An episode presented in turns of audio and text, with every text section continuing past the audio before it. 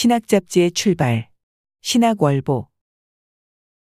1900년 12월 창간된 신학월보는 한국 최초의 신학 잡지이다. 감리교회에서 발행한 이 잡지는 우리말로 표기된 최초의 교회 잡지이기도 하다.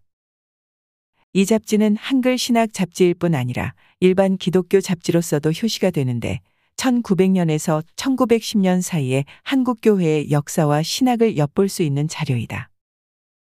이 잡지의 편집은 존스 목사가 맡았는데 그가 인천에 있었던 관계로 신학월보사도 인천에 두었다.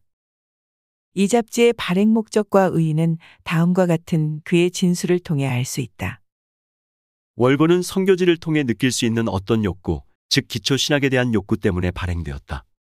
신학 문서 전반에 걸친 광범위한 내용들이 한국말로 쓰여져야 할 것이다. 아직까지 우리에겐 공인력본 신약성서조차 없다. 우리 주변에는 뛰어나고 탐구적인 본토 전도인들이 급속히 늘어나고 있다. 그들에겐 교과서가 있어야 한다.